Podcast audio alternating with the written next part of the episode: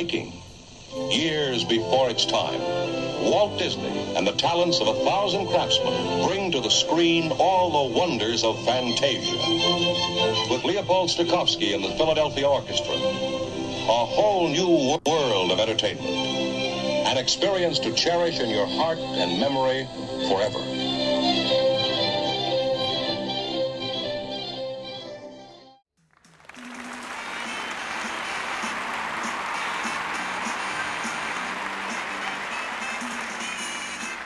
Welcome, welcome, welcome to another episode of Whose Filmography Is It Anyway? This week we continue our exploration into the Disney Golden Age of animation with Fantasia. As always, with me is my co hosted friend, Josh Page. Thank you, Stephen. Thank you, as always, for another lovely introduction. This is uh, wonderful being here. Uh, we made it. We made it to Fantasia, a film that is uh, highly regarded as many, many things. Um, Yes. And yeah, it is a doozy, as we've said, as we've had many doozies in the past. This uh I hope you uh remember to bring your gummy or whatever you do to get you through. But this is just some wild stuff. The Sour Patch Kids, I prefer. Just a little. uh, Those aren't the kind of gummies I'm talking about. Well, I'm talking about the extra Sour Patch Kids. You know, the ones that are. First they're sour, and then they're sweet. Then they're sweet. And Then then, they're sweet. and then, whoa, the walls melting. And how did we get here? My couch turned into a cat, and here we are. Not that I would recommend such a gummy, but I can't say that it hurts uh, when watching this. No, no, especially something like this. You know, it's good to have those extra Sour Patch Kids. But I digress. Um, Yeah. Yes, we, we made it. we made it. This is a quite a movie, and actually, from what I recall, it's one of Spielberg's favorite movies. That's In true. In fact, it might be one his favorite movie, which is strange to me. Uh, I have to, to fact check that, but I do recall him saying something along those lines. yeah, which is kind of strange to me because I don't know if this seems like any kind of movie he would ever make, which fascinates me. Maybe that's what he likes about it. It's the kind of thing that he would never do, and so it's kind of like he admires it for what it is. But Although he is doing a musical, so oh boy, oh, oh a west about the West Side story of the West Side that we have heard many times. I forget. I always forget that that's a thing. But those Jets and those Sharks are at it again. oh boy. So um, you ready to just jump right into the movie? Yeah, I mean, I want to say so much, but let's let's let's let's do it uh, the way we usually do. We'll There's definitely the a usual. lot to say about this Yeah, one. Yeah, for sure. So and I'll I'm let you take it sure away. we uh we'll say it all. Well, Uh, maybe not at all. And as always, uh, this was, uh, you know, for the backstories. this is one of the many films I Disney films I had on VHS as a child. Um, Me as well, but I'll be completely honest. I didn't really appreciate this movie until much later in my life. I life. don't- and we'll, you know, as always, we, we'll tease the final thoughts. But it's kind of like I think this is that's going to be most children. I can't imagine many children who would who would, you know, be able to have the experience to appreciate it that you would when you're like older. This is a betweener movie kind of like you're gonna love this movie when you're an infant or like a two year old and then you're gonna be like what the fuck am i watching? when you're five to like i want to say 14 15 and then maybe you'll go wow wait a minute wait a yeah minute." yeah.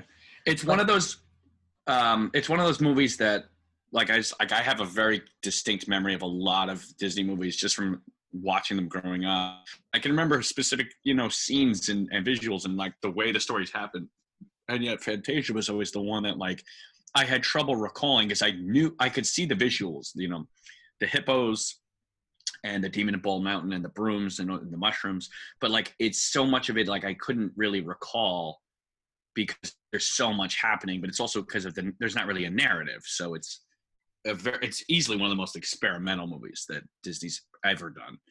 Yeah. Um, but we'll talk about that right now actually as we All right. jump into production let's do it.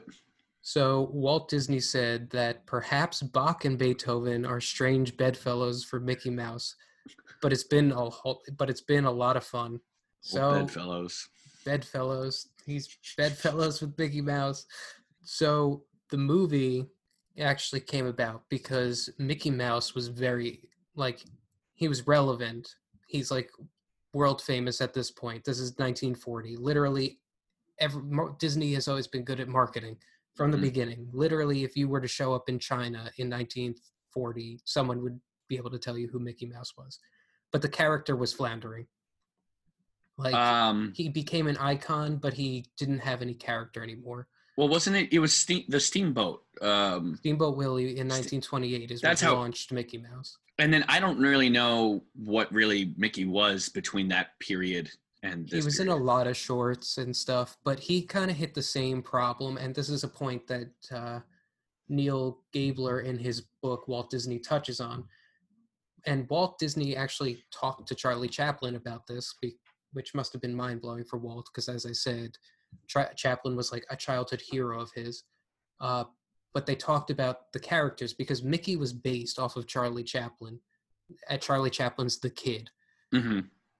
and they both hit the same roadblock where there's only so many misadventures a character like them can get into because everything always seems to work out for them and they have to be like oblivious but in command but not re- like they need to just be generally good and bland people that's who they are so there's Mhm. only so much you could do with that uh so Walt came up with an idea to put classical music behind Mickey Mouse.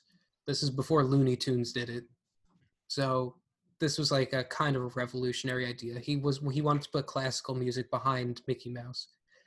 And by happenstance, I don't know if a meeting was really set up or not, but Walt Disney claimed that by accident he ran into Leopold Stokowski, who is the director, uh, conductor in this movie. He ran into him by accident at Chasen's restaurant in Hollywood. And the two had dinner together. Well, their wives were there, but they had dinner together. And Walt pitched the idea of Sorcerer's Apprentice behind Mickey Mouse. And Leopold said, I want to conduct it. So that's how Um, it started. That's as how it started. As always, it starts with a dinner and the meeting of the minds. You know. Well, let's take a step back. Leopold Stokowski should be noted that he is like the icon of classical music in that age. This isn't like some small conductor. This is like I don't I'm not a huge classical music person, so I'm going to use a different analogy. This is like John Williams running into Steven Spielberg, you know? This no, is- yeah, of course. It's are the- it's it's um it, it's a theme that I think will continue as we'll say, but like the the conjoined um, elements of music and film in this or animation, it's just animation and music is is astounding because it's like they go so hand in hand, you know. Yeah. Leopold Um, Stokowski uh, recorded the Sorcerer's Apprentice music in at Pathé Studios in Culver City in 1938. It was just a massive undertaking. It was a hundred person band. They recorded from 12 a.m. to 3 a.m. And Roy Disney had to pull Walt aside because this was costing a shit ton of money. Mm. And Roy had to tell him, Walt, this is a short movie. Like, you are never going to make your money back if you're spending millions of dollars on just a band for a single recording. And so Walt said, well, then let's make a concert feature, Yeah, yeah, yeah. which I was feel like the uh, walk, which was the title of this movie for quite some time, the concert feature. But go it's uh, no, I'm sorry to interrupt. I feel like it was almost um similar to the Snow White conversation, where it's like they're telling one person like, "Hey, this idea is kind of impossible. No one is going to want to watch this. No one's going to buy into this." And then there's the one, you know, the one person, you know, be it or whoever really it was, um, saying like, "No, no, we need to stand by this idea. This is going to work." And it's just funny because it's like this is another kind of revolutionary gap That's why Walt Disney is still talked about today because you look at some of these bold people who just jump at the chance at opportunities presented before them, like Steve Jobs. You know, he would go out there and say, you know what, let's do something bold. Let's really throw a curveball out there. And Yeah. it's just very rare these days to see something like that. No, and I mean because of the media and the internet. I mean, I, I use it as an example because it's given so it's opened so many doors for creative minds, and it's a positive thing in that element. But it's also difficult for the eccentric geniuses to be like, hey, let's do something different. Because if you search the corners of the internet, you know, I mean, it's hard to find something that hasn't really been done before in a new, invigorating way. At least in the media. I mean, we haven't really seen anything like to a revolutionary standpoint uh, in the way that ideas were happening in film, the way that well, they were back. they're in, in tech now. right. Yeah, like I don't like Facebook, but I'll give credit where credit is due. Mark Oh, Zuckerberg course. is one of those geniuses, technically. Yeah, of-. Of course, it's I use the different word interface. genius, you know, likely No, he is. He's definitely a by the books a genius, but it, despite anyone's opinions on him, it's just. But Yeah. that's you're right. That's where it's kind of going. It's going more tech side, and that kind of I guess began with Steve Jobs, but So, anyway, Walt went back to the studio and started talking about this concert feature with his animators, which, if Walt is talking to his animators about it, it means it's happening. yeah, Story conferences started taking place. Uh, Walt, it was a small group with Walt Deems Taylor, who was a composer at the time. He's the MC in Fantasia, the guy who introduces each segment. Mhm. He's a, he was brought in. Leopold Stokowski and Walt Disney would sit in the sit in a room and listen to music just endlessly. For three weeks in 1938, they would do this, and just while they're listening to music, they would pitch ideas back and forth. And, and apparently, there was one instance where Walt had to like lower the music because it was just getting too loud, and his animators were outside working. And Mhm. Leopold Stokowski yelled at him, saying, "If the conductor wanted the music low, he would have conducted it low. You cannot turn the music down."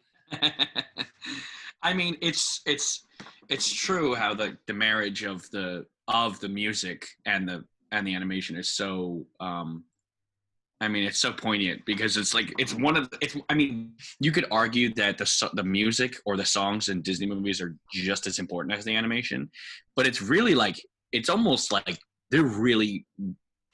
It's not even that they're equals. Like I almost feel like the the, the music is completely overpowering over everything else. It's very it's very interesting, and these kind of stories kind of like you know. Uh, hold that to be true in my mind it's kind of like no matter what it's like all these stories about the music um even them listening for hours and having discussions about it it's just proof that it's just like yeah you could throw in songs here and there but they, in this situation it's kind of like no the music has to kind of come first It would have been amazing to be in the room while they were pitching ideas back and forth. Like oh my god be amazing. You know, Just to to hear quote dialogue Hamilton that. to be in the room where it happened. Like that would just be to hear them amazing. going back and forth about what it needs to be and what it doesn't need to be and And just um, like that raw creative energy just flying back and forth. i love You it know, and this is like I'm romanticizing it in my head, but it's probably like disgusting in the moment. It's like three or you know it's a bunch of like artists in a room sweating and smoking and just like staying up all hours of the night like pitching these artistic crazy ideas back and forth like what if these dinosaurs were doing the rite of spring you know like how crazy would that be I would love to see, as we've said, uh, I don't remember what it might have been the first episode. I think it was the Snow White episode that we were saying the the idea of the movie or the show about, the behind the scenes of Disney, and that would be like the crazy uh, crazy boss. You know what I mean? And that would be one of those like things. That would be one of the episodes. It's just him in the room with these big wigs, and they all know their music and stuff, and they're all sitting there and they're just kind of you know smoking cigars or funny cigarettes or whatever. And they're well, kind of having the these funniest discussions. part about this whole thing this was the 40s this is not when like Right. uh, what did you say for funny cigarettes or Yeah, yeah, yeah. as they would probably be referred to in uh, the 40s jazz Yeah. cigarettes um, the reefer stick yeah, um, yeah, yeah. that, that wasn't like big really in the 40s No. i, I, No, mean, no, I wasn't no. there but it wasn't like as widespread so like to come up with these ideas they were probably drunk as shit just like in a room sweating it out like pitching ideas back and forth going It's got to be something because you can tell. I mean, again, you know, not to say that drugs or alcohol or substance or whatever it is, um, not to say that those are the forefront, but it's like some of this tools in the animation. There's a reason that like it's become a widely popular movie among hippies and people who whatever who do smoke weed or whatever who or people and i mean it's really for anybody but it's just to come up with these visuals and to come up with these ideas you have to wonder what these conversations were like Yeah. So I'm good. We Josh and I will talk about uh, individual segments as we keep going, and we'll talk about more behind the scenes stuff as we keep going. But just one thing I wanted to mention was that each cell took three to four hours to draw. That is one twenty fourth of a frame. Uh, one twenty fourth of a second took three to four hours to paint. That is insane. it's wild Uh, Um, so let's talk about the sound real quick because this is crazy. Leopold Stokowski went back to Philadelphia to record the music. Uh, but when they recorded the music, they did it on this thing called Fantasound, which is a new sound uh, system that Disney was creating for this specific movie. It's what we would now call stereophonic sound. You know, you can cut sound left, right, center. You cut it's surround sound essentially. And Walt only wanted this to be seen like that, like with the beautiful so- sound and the best way possible. So, because he called this a roadside attraction, he Mhm. would he wanted to bring the movie to each place because there were only like 16 copies of the movie made or something.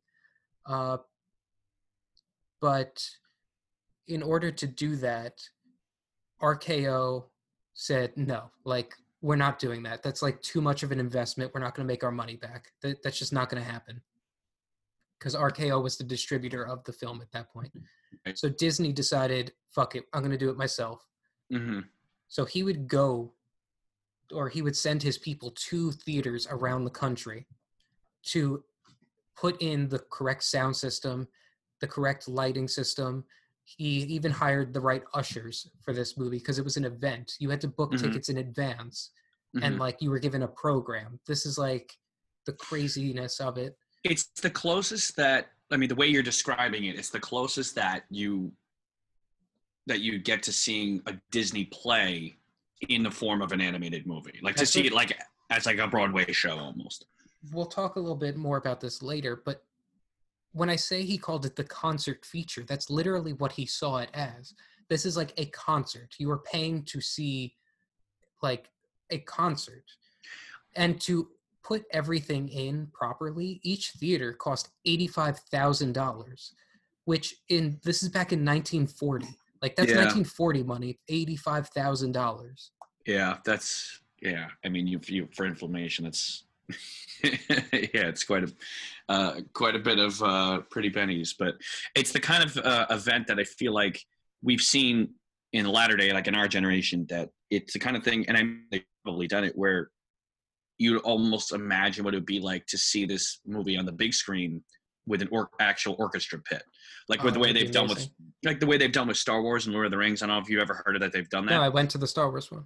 Oh, that's awesome. So if they, but if they did something like that for this, where you have a live orchestra with the movie, like that's something I feel like people That'd would be- actually pay money for.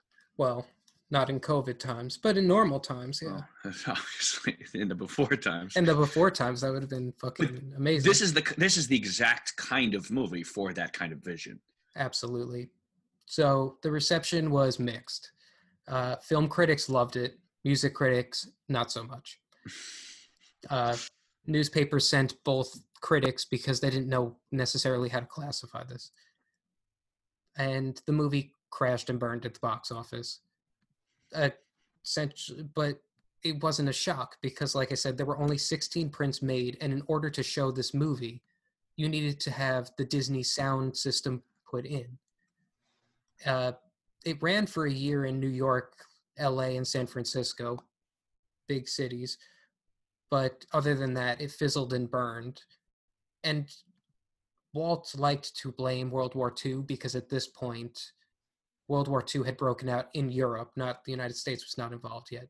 But that cut his market in, like by a lot because no one in the outside mar- overseas market could see it and at that point they were the biggest market uh, so I do think it was a mixture of things. I don't mean I don't know if you had more notes on that. No, I- go for it.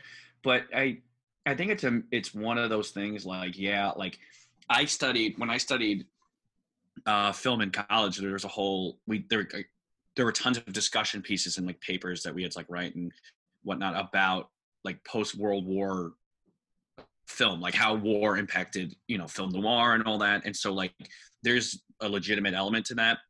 Um blaming the war for the box office numbers i think is like it's it's both like i said it's both legitimate but i also think this is another one of those things where and it's it's just an experimental project that wouldn't be until it gains like a cult following later which would later become like a ginormous following because everything i was reading about this movie insinuated that it was something that was not appreciated until way after the fact No, we'll talk about that in just a minute.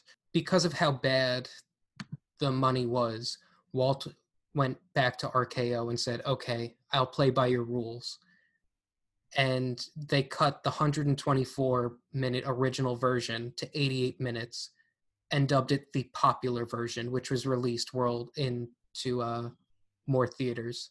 They took out all of the Dean Stanton introducing the stuff. It, they butchered the movie from what I've read and what from what I've gathered, this movie, re- this movie's reception really just like broke Walt. Like yeah yeah i can imagine after this, it's really never the same. I'm not saying that what came after isn't good. I'm just saying that after this, the movies have a different feeling to them, all of them. And Walt, his focus shifted away from animation after this movie. I feel like after this movie, you know, kind of like Steve Jobs, these kinds of people only thrive when they are hitting new levels of artistic achievement. And then to have your artistic achievement rebuffed and smacked out of your hand and cut down to 88 minutes, like that's a hard pill to swallow. uh-huh So I feel like after this, Walt just kind of broke down a little bit. Well, it's very interesting because I feel like history tends to repeat itself in Steve- Jobs, but you can really say it about anyone, including Mark Zuckerberg. But it's kind of like this idea that if you're an enigmatic, whether you're a genius or, or, or an artist or whatever it is, or, or a technical wizard or, you know, whatever the term is, is that if you come up with like a groundbreaking idea, be it for art or media or technology, and it's kind of like you introduce it to the public and it catches, right? You get this idea where it's kind of more people want want to invest in this idea and then you get this too many uh, cooks situation where it's kind of like the artist keeps wanting to put out their vision of where they want this future to go with their projects and then either the media doesn't respond well the public doesn't respond well um, and then what happens is the artist kind of like either kind of has to change and go along with what the people want and what like the world wants or they kind of just kind of walk away. And it's just funny that in their own way not that walt walked away but it's just funny that you kind of see i feel like that's a very uh, let's common also- trend. Let's add another couple contexts to this conversation too, because look at I'm not defending Walt and in any way, because uh, we'll talk we'll touch on this a lot next episode, but this is around the same time that Disney animate the Disney studio goes on strike, which you know he's having his artistic license rebuffed by the public. The people within his company who he thought were like his loyal employees are rebelling against him too and the war the world is literally at war so everything around him is like crashing in and i just feel like psychologically it threw him into a different course Mhm.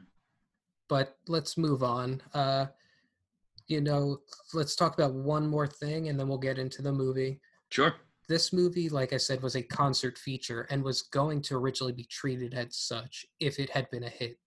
Walt originally wanted Fantasia to be in theaters essentially forever. And he would take certain segments of the movie and replace them with a different segment of the movie. Like he had different animation segments in his mind already brewing. They had a couple of them actually ready. They did a Ride of the Valkyries. They did Swan of uh, Tule, Claire de Lons, like De Lune, sorry. Uh, Mhm. They already had a couple animations lined up to uh, replace a couple of them already in the movie. That was his plan to make it literally like a concert. You go to the theater and you don't know what you're about to like watch or yeah, listen yeah, to. yeah. No, it's it's it's it's certainly, and again, not to tease the final thoughts, but it's like it's certainly um, it's certainly an experience. It's like it's it's something it's something that you can't even quite describe with words. You kind of just it's one of those things you kind of have to see and hear for yourself. Yeah. Um, there's just really no, there's really nothing like it, and I'll I mean I'll I'll come back to that. At Well, let's but uh, get into the movie now, shall we? let's do it, do it up.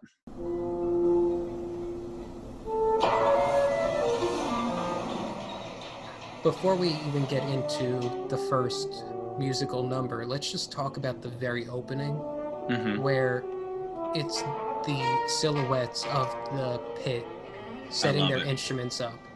It was so beautiful. It's very unique because it's the I mean the mix of live action and animation was cool, but it's also just yeah, you're really you're literally setting the stage because you almost feel like that's something that naturally shouldn't be part of the movie, but they clearly wanted it as part of the experience. Like you're they're almost preparing you, you know. What's crazy is there is a, you know, like you said, a mix of live action and animation, but at the same time, we don't actually see many live action people. They try and cut No. around it as much as they possibly can. Mm-hmm. So the opening easily could have been animation, but it was it's but that's what makes it so interesting. You know, it's literally live live action that they're filming. And while we're on it, because I know we'll make notes about each segment, but it's the apparently the orchestra that appears in the segments uh, of the film is not actually the Philadelphia Orchestra, but a collection of local Hollywood musicians and Disney studio employees. Um, so fun. it's a, a mix of a couple names, you know what I mean? And just like, and if you look it up, there's like some, I guess, people at the time who were, you know, either working working for the studio, um, or a couple, you know, famous people, I guess. So, um, so I thought that was a cool little bit, but it was probably easier just to get uh, employees to do it than yeah, absolutely. So let's move into the first song. What you're going to see are the designs and pictures and stories that music inspired in the minds and imaginations of a group of artists. In other words, these are not going to be the interpretations of trained musicians, which I think is all to the good. Now, there are three kinds of music on this Fantasia program. First, there's the kind that tells a definite story. Then there's the kind that, while it has no specific plot, does paint a series of more or less definite pictures. Then there's a third kind, music that exists simply for its own sake. Now, the number that opens our Fantasia program, the Toccata and Fugue, is music of this third kind, what we call absolute music. Even the title has no meaning beyond a description of the form of the music. What you will see on the screen is a picture of the various abstract images that might pass through your mind if you sat in a concert hall listening to this music. At first, you're more or less conscious of the orchestra. So our picture opens with a series of impressions of the conductor and the players. Then the music begins to suggest other things to your imagination. They might be, oh, just masses of color. Or they may be cloud forms, or great landscapes, or vague shadows, or geometrical objects floating in space. So now we present the Toccata and Fugue in D minor by Johann Sebastian Bach. So this one was always meant to be an abstract piece of art. It was based off of Oskar Fischinger, a German artist, like his artwork style. And apparently the animators made the animation to look too much like Oskar's work and Walt Yeah. hated it. Oh, So really? he had them put more realism into the movie or into this segment, which is still wild because this move this segment is just like very experimental. It's very, it's very unique.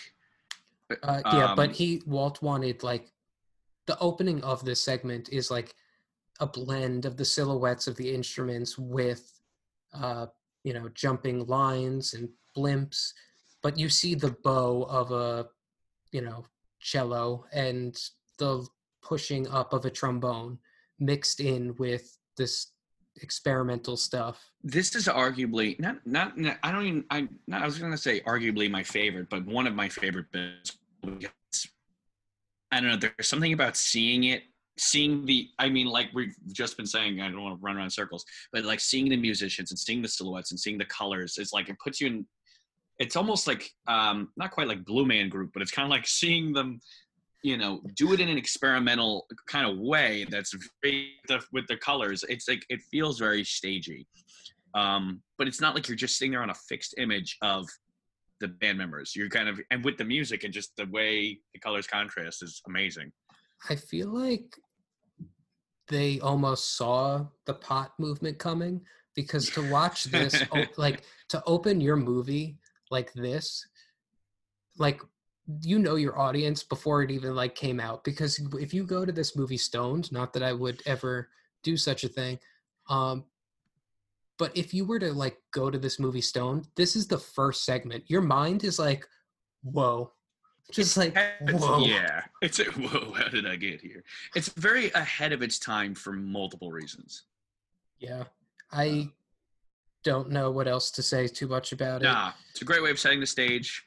So then let's move on to the Nutcracker Suite. You know, it's funny how wrong an artist can be about his own work. Now, the one composition of Tchaikovsky's that he really detested was his Nutcracker Suite, which is probably the most popular thing he ever wrote. It's a series of dances taken out of a full length ballet called The Nutcracker that he once composed for the St. Petersburg Opera House. It wasn't much of a success, and nobody performs it nowadays, but I'm pretty sure you'll recognize the music of the suite when you hear it. Incidentally, uh, you won't see any Nutcracker on the screen. There's nothing left of him but the title. Art Babbitt was the lead animator. He oversaw the production of this actual segment, but his contribution were the dancing mushrooms. Again, but again, you know, ahead of its time. If you're talking about the drug, the drug movement. Uh, Um, yeah.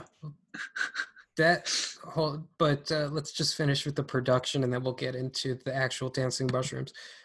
The painting, the scene was more rig was like rigorous. This was like the hardest thing to do uh, because they wanted to add layers of like different paint layers onto the cells. So like they had parts of it where air things were airbrushed and then they would take it away and then dry brush it and they wanted to keep adding texture to each frame, which is crazy.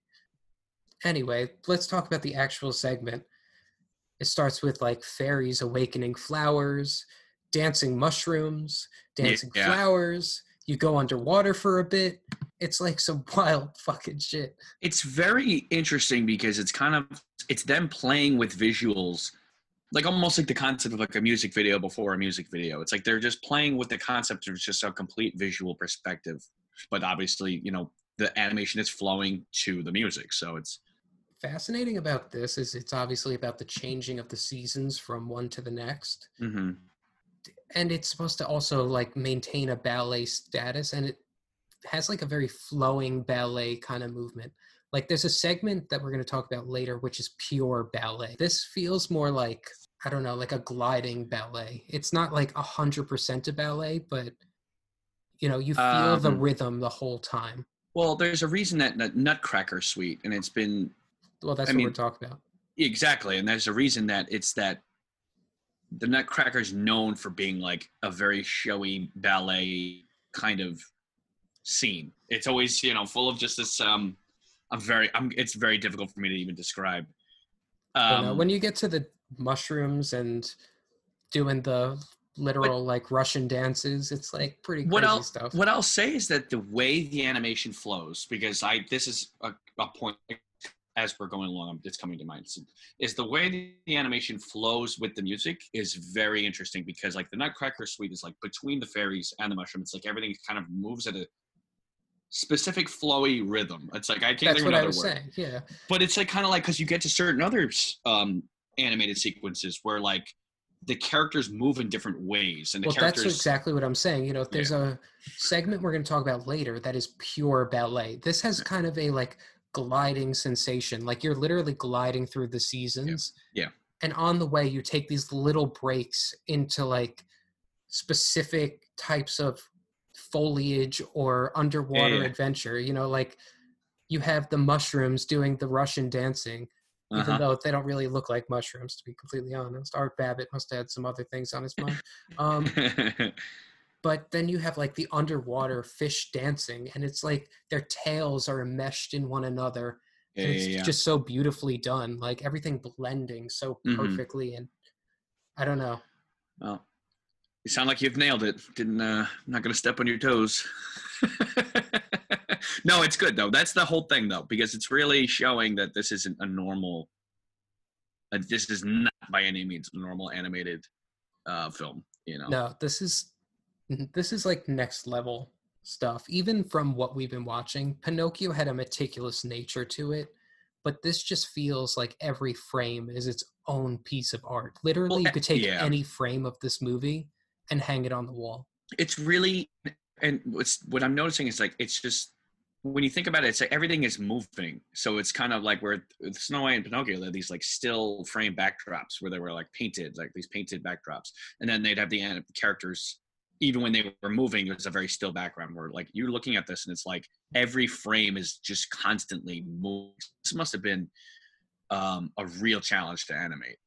No, no, you bring up a good point. But this is why talking about the multi-plane camera a couple weeks ago was so important because Mhm. that helped us significantly with this. Without that tool, you can't have backgrounds and things moving. With that, you were able to at least film like somewhat normally. You know? Yeah, I mean, I just have the little, I have the little window up while we're talking about it of the suite, and literally every frame is just moving, even when the characters, not just the characters, but the background, everything is constant, nothing stays still, and um, it just makes you realize how how, how difficult it must have been in 1940s to to put this thing to get on paper. Yeah. So let's move into the next segment. And now we're going to hear a piece of music that tells a very definite story. As a matter of fact, in this case, the story came first, and the composer wrote the music to go with it. It's a very old story, one that goes back almost 2,000 years. A legend about a sorcerer who had an apprentice. He was a bright young lad, uh, very anxious to learn the business. As a matter of fact, he was a little bit too bright, uh, because he started practicing some of the boss's best magic tricks before learning how to control them. Uh, one day, for instance, when he'd been told by his master to carry water to fill a cauldron, he had the brilliant idea of bringing a broomstick to life to carry the water for him. Well, this worked very well at first. Unfortunately, however, having forgotten the magic formula that would make the broomstick stop carrying the water, he found he'd started something he couldn't finish. The most famous and well known sequence of this entire thing. I don't know if that's true, I, but it's definitely. But this is obviously the one that launched this I entire mean, movie. with Sorcerer Mickey, I mean, everyone knows that image. They also slapped That's him on all the all the movies that we had growing up. There was him with the little hand up, and then the little swirl would come out of his hand, and it would spell out this. That was old school. But I just feel like, as far as visual appearance, Sorcerer Mickey's just.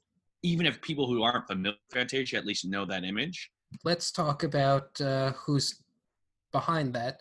That would be Fred Moore. He was the lead animator on this one, and he is the one who really changed the shape of Mickey Mouse. Because there, if you ever want to go back, uh, in 1928, Mickey Mouse looks very different than he does in this movie. What's wild is that they changed Mickey's image drastically, and the image has not changed ever since. This is the Mickey Mouse that's stuck for For a remainder of while, they changed him now. They've re- they've changed him again. I'm not referring to this the CGI, uh, you know, whatever baby. No, that it's a 2D image, but it's very they they changed it. It's very minimalist now. Yeah, he looks a little thinner. Yeah. It's a little sad. He's a little liney or wiry. I don't know. Anyway, the sorcerer, like the sorcerer supreme in this movie or in this segment is Yensid, which is Disney spelled backwards. Spelled backwards. And my favorite trivia is that the animators apparently secretly modeled the sorcerer uh, on their boss, uh, Mr. Walt himself. Yes, and Walt caught on at the end when, at the very end of the segment, Yensid raises his eyebrow because, as I mentioned in the first episode, that's how Walt displayed his displeasure. He would simply raise his eyebrow and then walk away. I'm telling you, man, this is the TV show. They're all writing it, and they're all like pissed off at him about something, or they're like, whatever, like let's do this, and then they they, they animate it thinking he won't notice, and then he he does. Yeah. it's beautiful. I Uh, love it, but but in, as far Let's as talk about the segment itself. as far as the segment itself goes, um, I I I don't know. I, I the reason I say it's the most well known, or to me, I feel like it's the most famous and well known image. It's not just Sorcerer Mickey, but everything with the dancing brooms and the buckets. It's incredible. I mean, You're right, though. It is iconic in many ways. This is like, yeah, I take back what I said. This is definitely the most iconic of any of the segments in the movie. it's the one that people, like I, I said, even if people aren't familiar with Fantasia, I think that everyone knows the Sorcerer Mickey image. it's Um, the only segment to make it to Fantasia 2000. They literally pulled this and put it into Fantasia 2000 oh, they did a, a follow up to this. I never saw it. in 2000. I heard it's actually really good. It's probably the most uh, story focused of all these segments. Like the least, uh, the least expressionist, I guess. You know. It has an actual narrative in terms of what I was saying before about the animation moving. This is one of the only segments that has the still back. It's very it's animated just like Pinocchio and Snow White, where it's got the still background, but it's got the characters moving. And I mean, it an- goes into uh, space that isn't really a space when he's up on top of the mountain splashing the water right, in right, his right. dream. Like that's something that's very like out there. But other than that, it's very it's a very focused segment. I love this. I love with the fingers and the broom coming to life. It's very. It's I don't know. Like you, iconic. It really is the word. Let's be honest. If we had that magic power to like make something else do our work, we would do it. Come on. It's like- great. oh, of course. Yeah, oh, yeah. He, he gives them healing points, and the arms grow, and they got the buckets, and like it's it's great. I mean, Yeah. It's, yeah, it's witty, it's clever, it's beautiful, It- it's fabulous. it's fabulous. I don't know what else we could say about it. When Igor Stravinsky wrote his ballet, The Rite of Spring, his purpose was, in his own words, to express primitive life. And so Walt Disney and his fellow artists have taken him at his word. Instead of presenting the ballet in its original form as a simple series of tribal dances, they have visualized it as a pageant, as the story of the growth of life on Earth. And that story, as you're going to see it, isn't the product of anybody's imagination. It's a coldly accurate reproduction of what science thinks went on during the first few billion years of this planet's existence. Science, not art, wrote the scenario of this picture. The really the only note I have is that Walt, the quote, direct quote is, "Don't animate them like Pluto or like the dwarves. Animate them like real dinosaurs." So he wanted shit. He wanted it to look real, visceral, like violent. And yeah, I wrote down in my notes that like this is some of the most like realistic animation I've ever seen. The dinosaurs were were literally like watching a a uh, like documentary on dinosaurs. They moved like obviously we don't know how they moved, but they moved in a realistic way to me.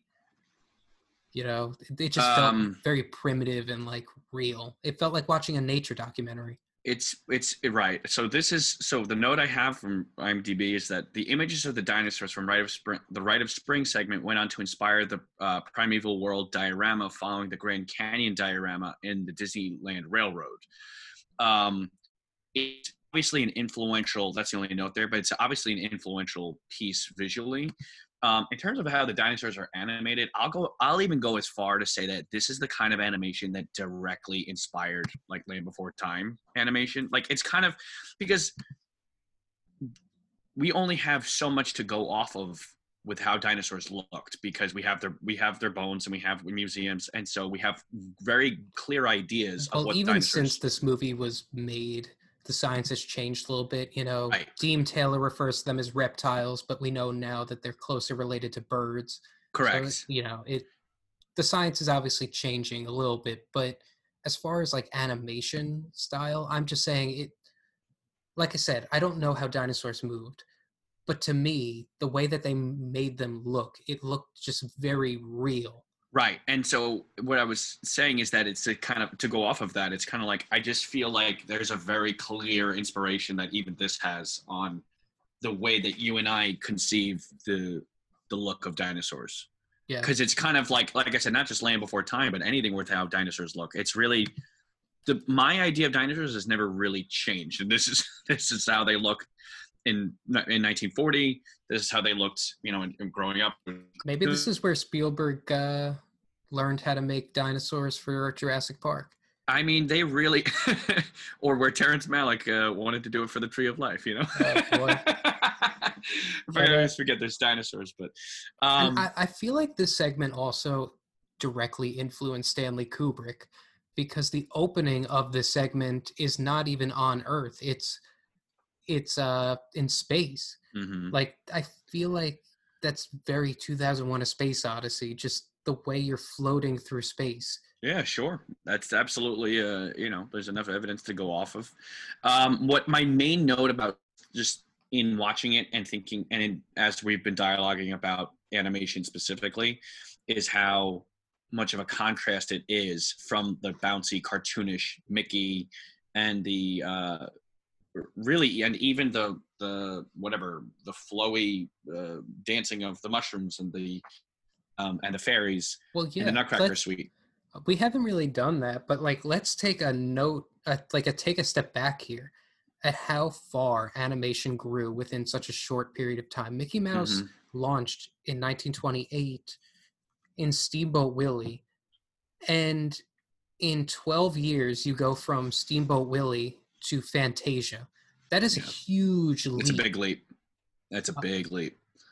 but uh, not all of it was necessarily animated actually but when you uh, finally get to earth and it's volcanic volcanic sorry um, some of the lava and smoke flow that you see coming up was actually filmed it was someone putting paint cans in water and just filming it which is pretty crazy It's wild. It's really it's it's cool to see. It's cool as we've done this even in just three episodes to how, just how far we've come. Um, And what's kind of crazy about this segment too, I, I have two parts of what's crazy about this.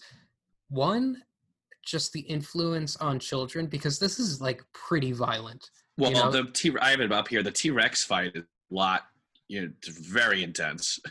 You literally see the T Rex kill the other dinosaur, like literally bite its fucking head off. This this this Stegosaurus, yeah, it's not. You don't quite see the direct. I mean, I mean, you see it biting its neck, and then you see the tail going, insinuating it's dead in the rain. It's just very intense. Yeah, and then you literally see all the dinosaurs dying out. Uh, they're migrating to find water and food, but on the way you see them become bones. That's Yeah. like really dark stuff for a child for a kids movie. as we've talked about it and it will come up every episode based on one of our favorite categories but it's like this is just it's stuff you don't see it's just stuff you just wouldn't see in a kid in kids content anymore so Yeah, it's not afraid to be brutal and real this one tells a narrative as well, and it, but it's just like a billion year mar- narrative thrown into like five to ten minutes. I this is cra- this is like some crazy stuff, and let's take context where it should be too. This was made in 1940. Okay, evolution was a real hot button issue in mm-hmm. 1940. yeah I mean, arguably it still is to to some degree, but in 1940 you had like I don't remember what year the case was. I think it was like 1920 something. But there was a Supreme Court decision based around evolution being taught in a school in like Sure. the 20s. yeah yeah So for Walt Disney to like adhere to science this deeply in 1940 is pretty big. well it's it's more evidence of how bold was with his decisions because it's kind of like he knew where things were controversial or they would work and not work and not just from a financial or artistic perspective but from a social perspective and a political perspective because it's he's just saying like hey here's how it is and here are the challenging worldviews and this is my depiction of it you know what i mean Yeah, because even the opening really alludes to the point uh, there was the Big Bang. You know, it's Right. pretty heady stuff. i'm actually surprised they didn't open with the dinosaurs but seeing as how long the sequence is and i, don't, I can imagine it might have lost people and how violent and how real and intense it is it might have lost people early on Next is the intermission. Then they come back and they have a. Uh, remember when movies used to have intermissions? Like oh yeah those how cool that was. the last time i saw it was uh Was what? hate the hateful eight, right? And the literal intermission.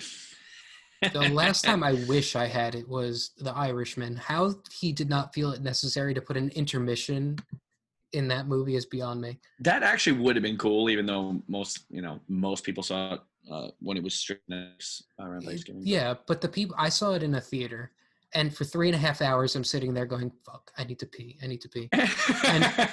but not even that because that I don't know we could you know cut all this but it's just even the fact that that movie goes through this the span of time that it does and the life and the and the decades it goes through it almost would have made sense to put in uh And here's my Uh, bigger point.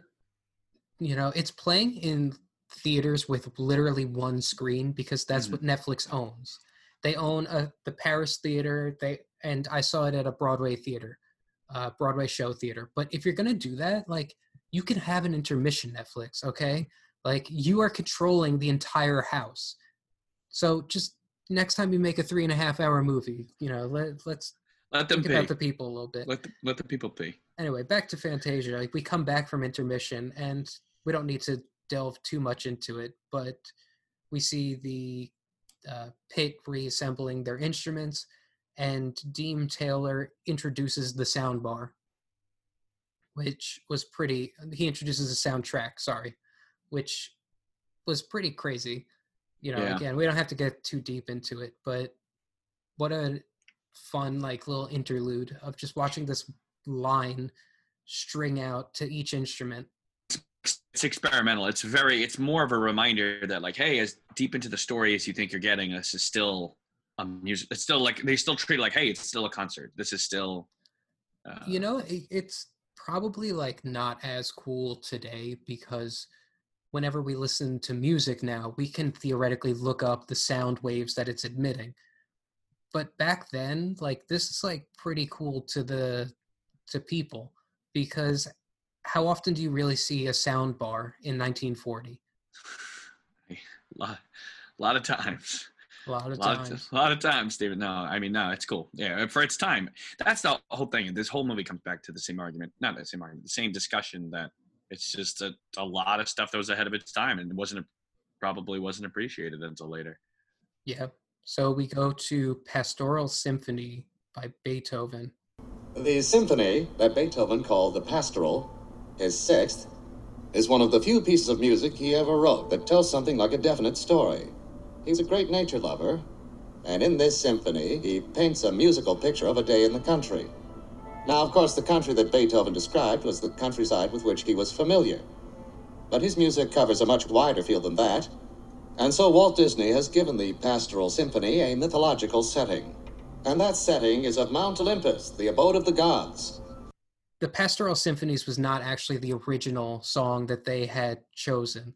Like they designed these characters for a different song. Uh, I don't know what it is. Uh, Pernes Clad Cladis? I don't know. Cletus, Mhm. something like that.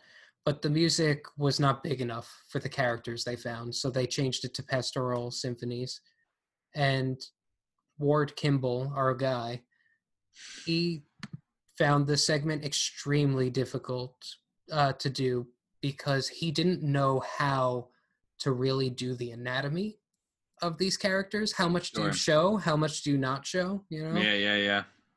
because this gets very uh, risque. You're dealing with centaurs who are, you know, maybe showing a little too much boob, maybe not enough. Depends how you see it. You know, the cupids flying around. Do you show peen? Do you not show peen? Like 1940, man. People were, 1940. were people cool with peeing? Were they not? You know what I mean? It's, Yeah, even the centaurs. Do you walk around with that horse dung or like? uh I don't know, man. Could people handle it? I don't know. Yeah, so they found it very difficult at first to like conceptualize the characters because again, how much do you show? How much do you not show? Mhm. The segment is uh the characters are clearly based around like Greek mythology. You know, you have fauns, you have cupids, you have Zeus in there, Apollo. Yeah, a big, you know, some of the Greek gods. You have the drunk guy who was a god. I can't remember his name. There's a lot happening. The drunk guy with his uh, trusty steed, the donkey that he makes out with. Yeah. Some wild stuff. Some wild, wild stuff. Do you have any Definitely opinion on the movie? Definitely Uh, Greek. segment? No, I'm kind of just well. I have the what I have like the clip I have is the only real note that the I think to discuss is I have the uh, censored and uncensored version uh, that are split Oh, yeah. because that's I think the most. I mean, the segment itself. Uh, so the sec not to you know, not be present. The se- the segment itself is obviously you know it's. I, it's almost something that would have, I, I guess, inspired Hercules. I'm looking at with the Greek, with the columns Oh. and the. Yeah, I uh, thought you were going somewhere else with this because we should bring up the fact No, that, that- uh, That was a separate note, but yes, what I was saying is the only thing I really feel to bring up is, and it's a popular you know, trivia note, is that well, I'll read the trivia note first. Is that um, in this segment there was originally a scene showing stereotyped black assistant centaurs shining the hooves of the white centaurs, uh, chief of these being Sunflower with a very stereotypical look, uh, big red lips, wild messy hair. Not until 1969 uh, in the re-release was it thought to be objectionable, and all uh, subsequent releases until 1980 had an abrupt cut at this point. Every release since uh, after 1990 uh, includes the scene, but with the section blown up so that it only shows the faces of the white female centaurs. yeah, um, probably for the best. Uh, it got pretty. Honestly, this whole segment gets a little dicey with the whole race thing because I I made a note of this too. Each centaur is literally finding their mate based on like the color. It looks more like brothers and sisters are fucking than like they're choosing a mate, you know? I don't want to say it's the strangest segment, but I guess it's the most dicey. It's the most um there's a lot of characters here that look like they were in they influenced like Alice in Wonderland and um there's a lot of car there's a lot it's mostly the uh, Greek influence, but that the little trivia bit I said about the censored and the uncensored um I guess is interesting because it's as we said would come up probably every episode is that it was a different time and just Yeah. um this is definitely the most uh, dicey of all of the segments. And not that i have a ranking but this would definitely fall on the lower end yeah. of the spectrum for me not that i think it- it's bad. I just feel as though i don't know i it doesn't click with me the way that some of the other ones do. I I agree. It's I'm- experimental in a way that i am just like uh i don't know. Eh. yeah between the um uh, almost nudity and then the you know the racial characters it's kind of like where where where are we going with it all? And it's kind of just i mean it's a it is a great sequence um with the music and all that but it's just i don't know i don't know how much there is to really go off about except what it was saying at the time Yeah, I I don't know. I guess it was a basis for Hercules because they have Zeus in it and everything. there's a lot of imagery that looks like between the fauns and the i don't know the um The cupids. what is the goat um No, what, the like goat. Philate- Philatides was um, yeah, that's a faun. Yeah, yeah, okay. So these um a lot of the imagery looks like it would have directly inspired uh Hercules, but I, really- I, I like Hercules more. oh uh, yeah, for sure. But uh I digress. Let's Yeah, uh let's keep- get we'll into keep- the next one. Now we're going to do one of the most famous and popular ballets ever written. The Dance of the Hours from Ponchielli's opera La Gioconda. It's a pageant of the hours of the day. We see first a group of dancers in costumes to suggest the delicate light of dawn. Then a second group enters, dressed to represent the brilliant light of noonday. As these withdraw, a third group enters in costumes that suggest the delicate tones of early evening. Then a last group, all in black, the somber hours of the night. Suddenly, the orchestra bursts into a brilliant finale in which the hours of darkness are overcome by the hours of light. All this takes place in the great hall with its garden beyond, of the palace of Duke Alvise, a Venetian nobleman. I find it strange that this is the one that follows Pastoral Symphonies because they're both very similar in the sense that like say that. they are almost uh i don't know the obviously there's a difference between greek mythology and the anthropomorphic animals that are in this segment yet it kind of feels relatively the same because maybe the animation style doesn't contrast as much as earlier segments do but uh let's get into the actual production of it so this was like a parody on actual ballet of the a- dance of the hour was supposedly like an overdone ballet. So they're like making fun of the fact of this that they're doing it at all. Well, immediately, and I just like I said, I have the clips up here just to have it while we're talking. But it's just even the way that it's stagey, you've got the hippo in the little skirt being chased by the gators with like the headdress.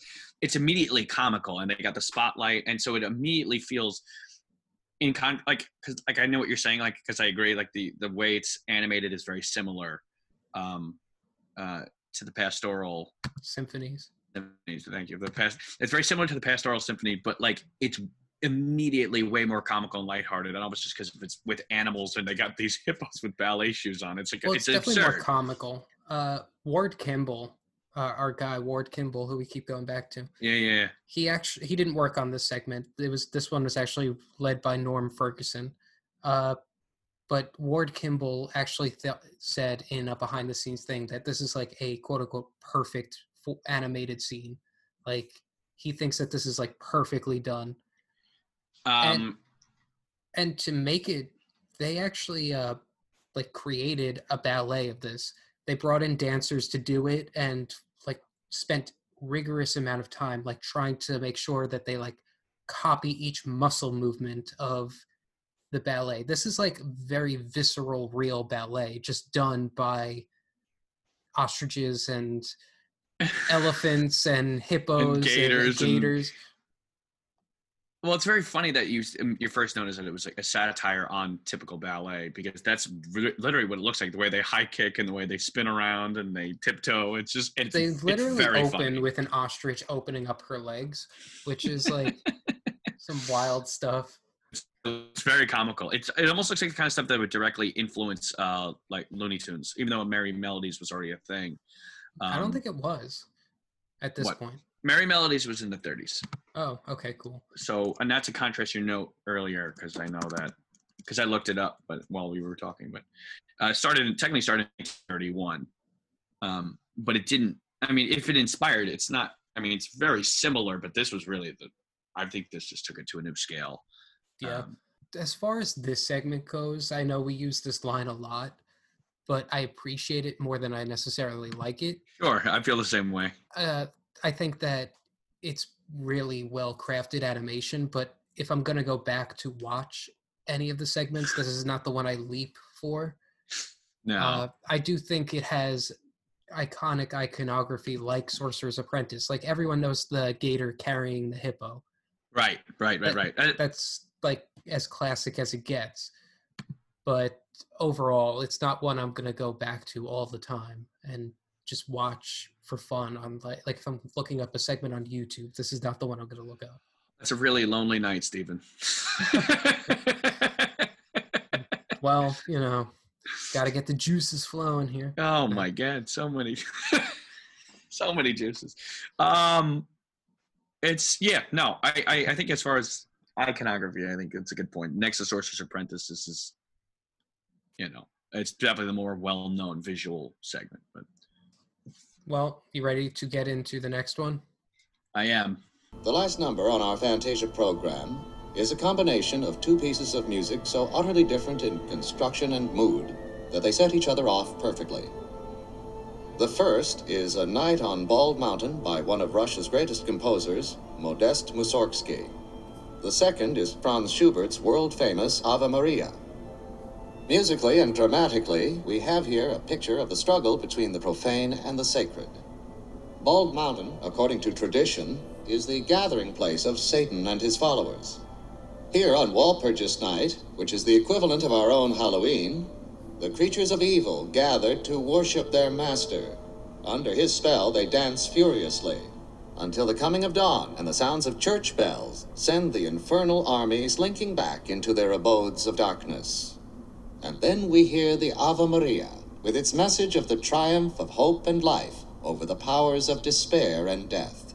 Walt said that he wanted to unleash uh, like a battle. He wanted an uneasy segment, like a battle between evil and good.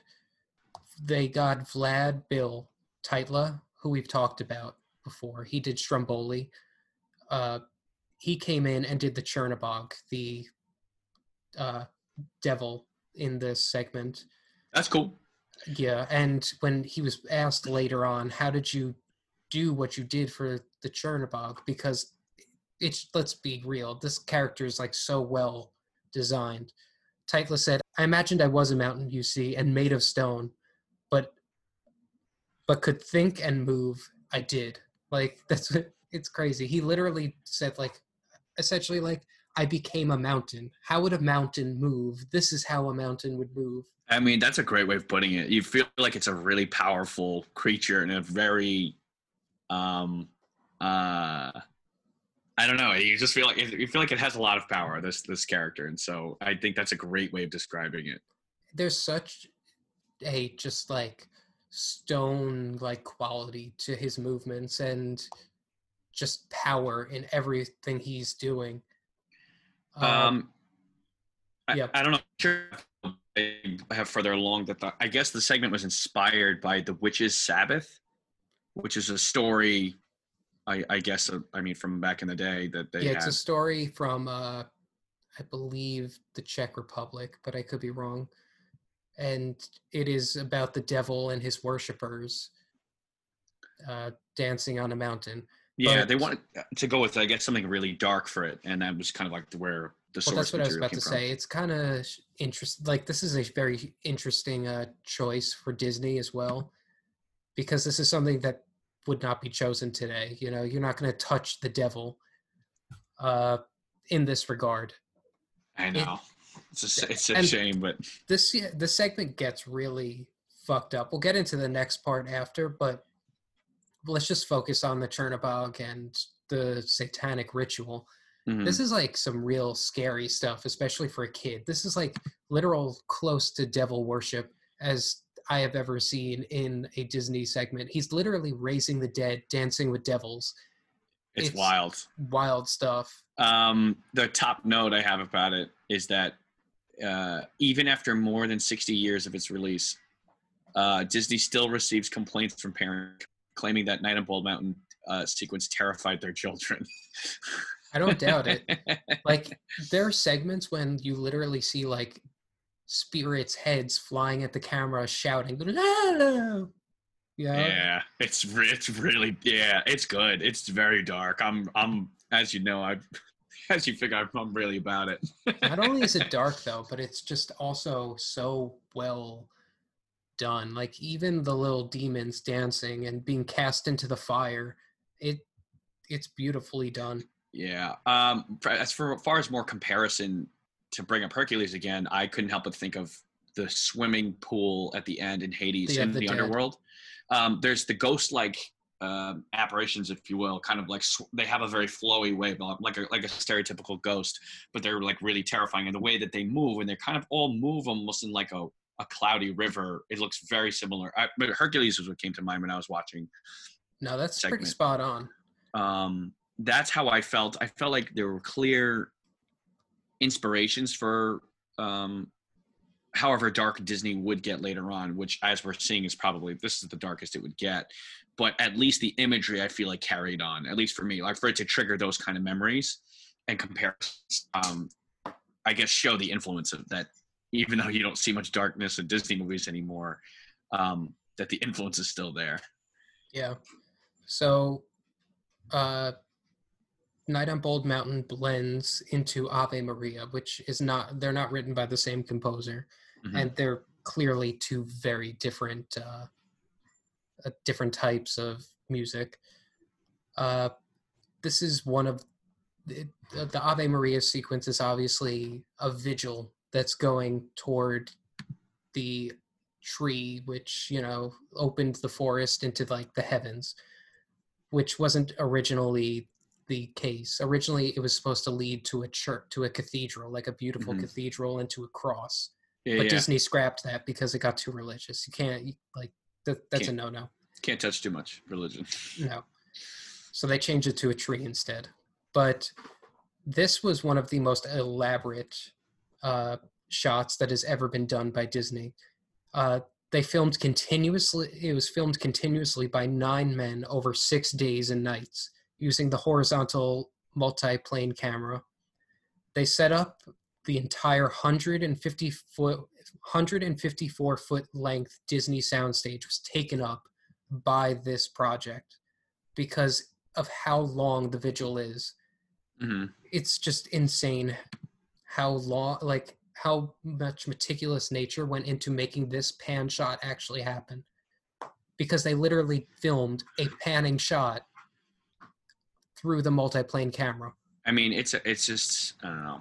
It's more of just not to repeat myself. It's just more of amazing of how much of a technical achievement it is. Yeah, like there are people today who still can't do uh, long shots on regular cat, like just doing it regularly. And Disney did it through an animated movie. That's fucking crazy. Yeah, it's why I mean the amount of work. I don't know. It's like I like I had said earlier in the episode. It's there's like almost no words for it. Like you can't put it into words, or you just have to see it and hear it for yourself. What's interesting is it's one of those things that's so simple and yet complex. This segment feels very simple because it's literally just a visual pan, but it's so complicated. Oh, okay, no, no, it's um, well, it's one of those things that it's uh, I don't know what the quote is that less is oh, well, less is more. I guess is more of it, but it's just um, it's just a sim- because it's simplistic, it works.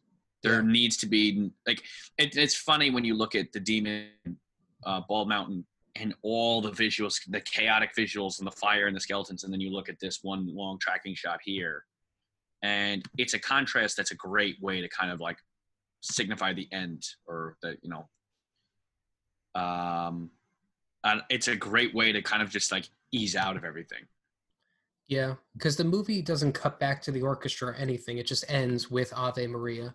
it's a very if, i think it's a very unique way because what it's doing is it's kind of like trying to think of an example. I don't know. It's kind of like it's it's it's um the closest thing to um an epilogue.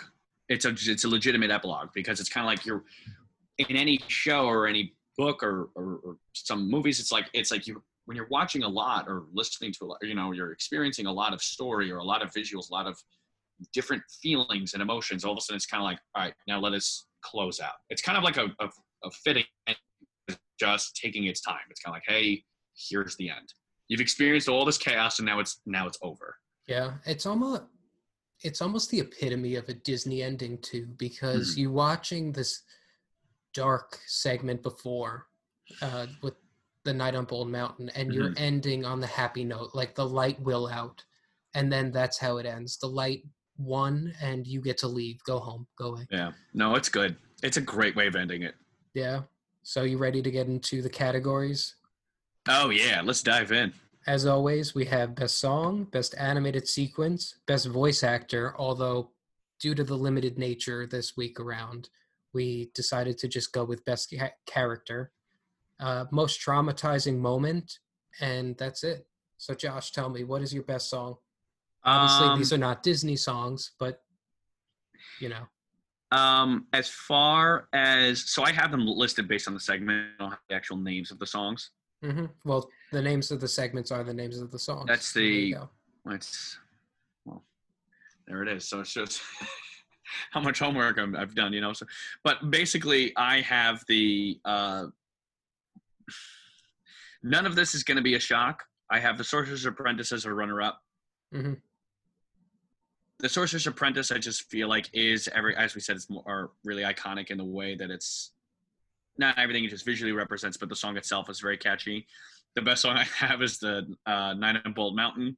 I feel like it's one of the most well-known in terms of its dark themes. It's something that's been parodied and stereotyped in almost in ma- many animated programs we watched growing up, including Looney Tunes and whatever. It was a it's a theme that I feel like when you hear it, you think like whatever horror and and dark, but it's it's something that's been embedded in us as children, and maybe it was this movie that I guess that started it. But Many a program. Yeah. that's that's my pick though. So um, I went with The Sorcerer's Apprentice. Night on Bald Mountain will appear numerous times throughout this list, so I figured I'll give a different movie a shot here. The Sorcerer's Apprentice is, uh, you know, like I said before, it's just an iconic segment, but it's mostly iconic because of its music. Uh, if I- mean, I actually do listen. I'm a loser. I listen to the soundtrack often, specifically when I'm writing, because I just feel like it's a good it's good background. And I Nothing wrong ha- with that, man. No. And whenever I get to this song, I'm always I, I don't know, it puts a pep in my step or a pep in my hands when I'm writing. Let's move on. Best, Yeah, best- animated sequence. Yep. So, Night on Bald Mountain for me, uh, and Ave Maria. There, there was just like, obviously, there were other.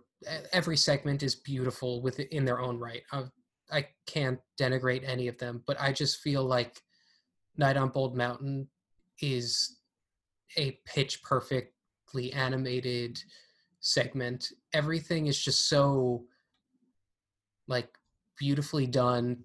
The Chernobog is crafted so meticulously and I- don't know, I'm a horror guy, so it plays it tickles my fancy in that regard. It's it's bold for Disney. It's something that like I don't think they will ever do again ever Nope. and because of its uniqueness i i had to pick it and the ave Um, maria thing is just beautiful as well so yeah. go I mean, as we were just saying, it's a great way to to close it out. Um, sometimes I think our similarities are some, or maybe our worst traits um, between being a horror guy and you know whatever, and just uh, a cynical adult. I don't know whatever it is you want to call it. Is that Bald Mountain was my my pick. Um, everything you said it just sums up perfectly. Um, but so I'll go with the runner up just to describe, just to touch upon was the Nutcracker Suite. Uh-huh. I, I think everything between what we were saying between the fairies, the mushrooms, and the fish, and just the way it's done, and like I said, uh, had said earlier about the way the animation's constantly moving is very, like I had said the word earlier, challenging. Um, I had mentioned Rite of Spring initially just because of how elaborate it is, but that was my runner up um, but I'm gonna I'll stick with the Nutcracker Suite to talk. I mean, Bald, Bald Mountain was my pick, but um, Nutcracker Suite is the one I'll focus on in terms of being animated. Um, just like we said, the way it flows with the characters and the way it plays out is very unique. And like I said, must have been a pain in the ass to animate. So, yeah um, gonna stay. So- gonna yeah. so best uh, like i said we're not doing best voice actor because the award would automatically go to walt disney who played mickey mouse that is the only voice in the entire uh, movie if you're not counting the uh, what is it? The opening, the um, the conductor. well i didn't count him as a voice because we actually he's he's a person Yeah, yeah, yeah. So, um, anyway, we're just gonna go with best character overall. So, what is your pick, Josh? Uh, runner up was the brooms. uh, I dig the brooms, man. I just think that they're cool. Um, The, the brooms are pretty good. the brooms are pretty good. I like how they just grew arms. it was cool. He pointed, he did two points, and then they grew two arms, and it was. I liked them. They they made me smile. Of yeah, course, and then they splintered and they just like grew back all of a sudden. It was. It's. I Really liked fun. them. I just Yeah. thought, as far as characters, it was very unique. Um, I have to go with the Chernobog as my best character. This is obviously going to be very predictable and maybe boring. Yeah. so I just feel like, come on. I mean, how often do you see the, the, the devil like that? In a, I don't know. It's cool, man. I, I like him. I'm a big fan. I have the same answer, but I'll throw a couple of. Uh, I'll throw a couple of others out there just because why not? Mhm. Uh, I forget the name of the god, but it's the god of wine in the uh, Greek mythology segment. um, I know who exactly who you're talking yeah, about. the Yeah. fat the fat guy who makes out with his donkey, just because like it was really funny. Uh, the mushrooms were pretty funny. They were Mhm. pretty good. They were runner ups for me. and I'll even just throw out the ostriches and hippos and alligators just because I don't they're not necessarily like individual characters, but I just feel like they're iconic. There's a lot of expressionism going on with this. Like, I mean, in their literal faces, like they're like very cartoonish. They're, for lack of a better word, like they're uh, the way their eyes move, their mouths move. Like they're very, like I said, it felt very like an inspired Looney Tunes, uh, Yeah. in a way. So most traumatic moment. I feel like again, this isn't going to be a shock. So uh, J- Josh is definitely going to take the same answer as me. So I'll just throw a curveball out. I'll say Rite of Spring for all the reasons we said before. Uh, the Yeah, yeah. dinosaurs going. The dinosaur fight is brutal. It's like brutal. Uh, For the only thing that's missing is blood. Uh, and the dinosaurs themselves are just very like visceral and real and as the segment keeps going on they're dying out you see the skeletons just emerge it's just It's very, sad. it's dark and sad and kind of fucked up for kids so Yeah. but josh is definitely going to take my answer so go for it. Folks, listen, if you can take anything away from the last hour plus change, just watch the Nine of Bald Mountain segment. That's all I'm going to say. It's really. yeah There's wait. There's nothing else to be said about it. no there's It's- nothing else that can be said because It's really we're just gonna go around in circles. it's, it's literally the devil It's mortifying. It's hell and the skeletons and the Yeah. souls and everything it's literally the devil playing with souls in front of your eyes it's, It's as fucked amazing. up as it's gonna get It makes me wish that they there would be more movies in general, spe- specific. Sorry, more animated movies in general that would tackle this kind of visual and audio kind of blend of of terror because it's really just like I mean, uh, there's there's a lot of kid friendly Halloween or horror based kind of kids movies that have been pretty good. Um, a lot of like Laika Studios, like they play they they they dabble with darkness a little bit, but it's like to really see a big horrifying musical number with the devil in hell and all that. Like you said, it's something we'll probably never see again. Not in this context. So I can't. I just especially not from disney I just can't stress it enough how much it tickles my fancy, like you said, as a horror person. But just. It's a challenging. You know what it is? It's just um, we're not you're not used to seeing animated sequences like this because in our gener by the time our generation got around, like there wasn't really stuff like this going on in animated movies. So No, it it's just a rare and beautiful and visceral sequence. So amazing. let's get into our final thoughts overall. Do you want to take it away, Josh? Um, yeah, for sure. Um, uh, I mean, we really we've said it all, but I'll just kind of reiterate, and I'll throw in some new stuff. But it's it's this is I said this is perhaps the most unique combination of animation and music ever depicted on film. Um, the my my main note is that it was unique in the sense that it felt more like the film was being staged to the music rather than the other way around, um, making it almost which makes it feel like a living, breathing soundtrack that you can see. And from the minds of Disney, it's an entire world of blended animated elements that are, um, um, sorry. From the minds of Disney, it's um, an entire world of blended elements um, from like kind of like geniuses, like the geniuses, like um, like the war, like the masterminds of, of, of animation. So it's like it's almost like the perfect combo. And this movie kind of did things for me that like, as we talked about in the very first episode, it's like it's very hard for me to get into animated movies as an adult. It's just kind of like okay, like I whatever, like I get it, and like I, as I said it from the end of Snow White, and even last week with Pinocchio, it's kind of like I am finding an appreciation for them more than myself actually enjoying them. But it's kind of like I really admire them, and this is like one of the most admirable uh, experiences I've really ever had with an animated movie as of late. There were segments of this that I really found myself like itching to move on, like the Pastoral Symphony in particular. I admired it, but it was just even at eight minutes, I was like, or however long it is, I'm kind of like, okay, I'm over it. Like I'm really, I just, I was really not invested. Um, versus like the Rite of Spring, where I'm like, was very invested. I thought that was like cool. So it was like to see these back and forth. It's tugging on my heartstrings of like seeing Mickey Apprentice. I was like, all right, it's the cutesy, friendly family Disney that everyone loves, but also like I get it, like I appreciate it. And then we get like the fact that it ends with Night on Bald Mountain and Ave Maria. I was like, okay, like I get it. Like this has been building to this point. And so the way it made me feel is like really not not watching a story. It really is like as we've said, it's like watching an animated concert. It's just cool. Um, this is probably I'll leave it at this because I could literally just talk about this a lot. It's probably one of the most respectable animated movies I've ever seen in my life.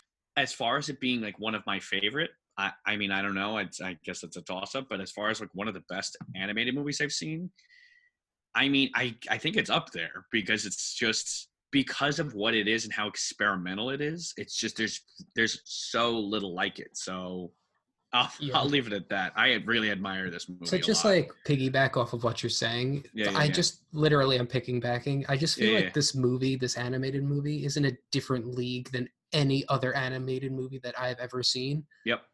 It is. It was obviously uh, one of my pick of the week. So this is the first pick of the week that ever made it to like a full episode. So haha, pretty good.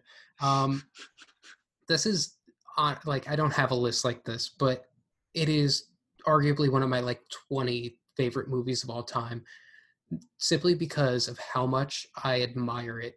It is one of the most experimental and thought provoking and riskiest movies that I have ever seen. Walt literally put it all on the line for this movie. And like I said, it didn't pan out. And you, there was a huge, I'm not saying there's a downswing by any stretch of the imagination. I do like the movies that follow. But there is a clear deviation here where I think that the golden age kind of just ends. I know that the golden age technically ends at Bambi, but as Josh and I are going to go go through like like I said, they're not bad the next couple movies, but nothing that we do henceforth is going to compete with this particular movie and how just bold and brilliant it is. And like I said, to just be a fly on the wall when they're coming up with concepts for this movie would have been just amazing. I because it's one of the most imaginative imaginative things I've ever seen. Like Josh said, there are things that are like kind of cutesy about it at certain points. But even the cutesy stuff like The Sorcerer's Apprentice is charming, or something cutesy like uh, The Dancing Ostriches still has like the raw, sorry, the raw uh, ballet talent behind it. There's so much work and energy that went into each frame. Like I said, it took three to four hours to do each frame of this movie. It is 124 mo- uh, minute movie, and that's cut down because of the uh, racial proclivities. I, I'll take that out of this conversation just for a minute. But you know, a 124 minute movie, like each second has 24 frames. So that's like three to four hours per frame. That's crazy how much Literal- work went into this. blood, sweat, and tears. Yeah. Uh, you know, as far as the racial stuff goes, Disney has since removed it. That is a good thing. And it now has a uh, warning in front of it, you know, just saying, you know, watch out for this stuff, which I appreciate as well. I'm not one of these people who's about censoring, but a warning is fine. Not that Yeah, anything in this movie is like entirely it's like not. Eh. I, you know, Better to far, put the warnings. I, I would rather take a warning over a censor any day. oh, you 100 know? percent. Yeah. like what we're going to get to next week is where the line kind of gets drawn very far like that's like so this week it's you know it it's peppered in you know in the house fly. yeah exactly oh man. Oh, but no, I'm sorry. Keep finishing your thoughts. no so we'll get to it we'll get to that next week but as far as fantasia goes i don't think i can say anything more We can't. I- it- we've we've uh, splooged enough over this thing. Yeah, it- just a masterpiece so then let's go to our pick of the weeks Let's do it, baby. Uh, for my pick of the week, I'm gonna go with the only other movie that I think uses classical music to the advantage that it, this movie does, which is 2001: A Space Odyssey, Stanley Kubrick's movie. That's a good choice. You haven't picked that as a pick of the week yet. I don't think so. On, I know I picked Doctor Strangelove. Yes, you did for sure. Um, I mean, there's not much I could say about 2001: A Space Odyssey that hasn't already been said. I'm just gauging from Fantasia, like this desire to throw a movie out there that blends classical music perfectly with what is on the frame. And 2001: A Space Odyssey is the only thing that even comes close. It's again one of my favorite movies. So just beautifully and meticulously crafted. Uh, and I, I again, there's not much I could say about 2001: A Space Odyssey that hasn't already been said. So No, of course. I'm sorry, Dave. I'm afraid I can't do that. So that's my pick of the week. Go enjoy a space odyssey. Go get to Jupiter and beyond. It's a great pick. That's a fabulous pick, in fact. Yeah, what's your Very- pick? Very different than mine. Um, Matt Stone and Trey Parker's classic South Park, bigger, longer, and uncut, A little was- different. was maybe not, not, as uh, racially insensitive. was not going to be my pick at all. And then I get to Bald Mountain, and I'm like, hang on here. I'm like, there's music. I was like, it's a depiction of hell. I was like, there's a, you know, there's depiction of evil in a sense. And I don't know. That movie came to mind. and I don't know why. But no I guess Saddam the- Hussein and Fantasia, though. There's no, I mean, you're right. It would have been great to see a little floppy, flappy head of uh, Saddam Hey, Hussein guy. Editing. Relax, guy. um, No, yeah, of course. It's commentary on censorship uh, and America and all that. Uh, I don't really see a comparison to Fantasia. It's kind of a reach. Uh, other than that, they're both musicals and that they both depict depict hell in their own way. Um, and it's always a good thing to blame Canada. I mean, come on. I Those mean, come on. Canadians and it was just an obvious choice. So, um, a little change of pace from uh, last my last couple weeks of Land Before Time and mm, uh, American Tail and whatever Don Bluth films I can come up with. But uh, Uh, yeah, a couple more Jew jokes in the South Park yeah, just- movie just- than uh, American and an American Tail. so just a couple more, not many, but just a couple. Um, and so yeah, I'll just uh, change the pace for animated movies. I um, I'm gonna stick to my guns and I'm gonna go with it. That's a good one. That is a good one. You, So uh, I think that's where we'll end it. Uh, as always, you can follow me on Instagram at Mr. Filmart, and you can follow the podcast at Who's Filmography on Instagram as well. Hey, So we we finally do- made it, folks. After Woohoo. weeks and weeks and weeks of teasing this thing, it's finally here. Uh, yes, Stephen and I. Uh, We'll little post our drawings on there to announce Yeah. episode launches. Uh, unfortunately, because of Instagram, I can't add clickable links into the bios of each pod, but well, you can have the link to the show in the main bio, though. I have the link to the show in Yeah, the yeah. main bio, but Right. it's not the same. Instagram, get on that. Like, what are you doing? Maybe one of these days we'd make a Twitter, but I'm not a big Twitter person at all. I don't really. No, Twi- uh, Donald Twitter's Trump, little, Trump destroyed Twitter forever. it's a little too toxic for me. Uh, That's the problem with all these social media sites. They're all too toxic for me. I can't do it. Except Instagram because uh, Instagram is just easy. I post a picture and I only see pictures I want to see. If I see shit I don't like, like a spider uh, attacking uh, some other smaller insect, I don't have to watch it. Like, why is this even coming up on my feed? I don't understand. I'd never wanted to watch this. Anyway, I go off. We will see you next week when we ride the elephant in Dumbo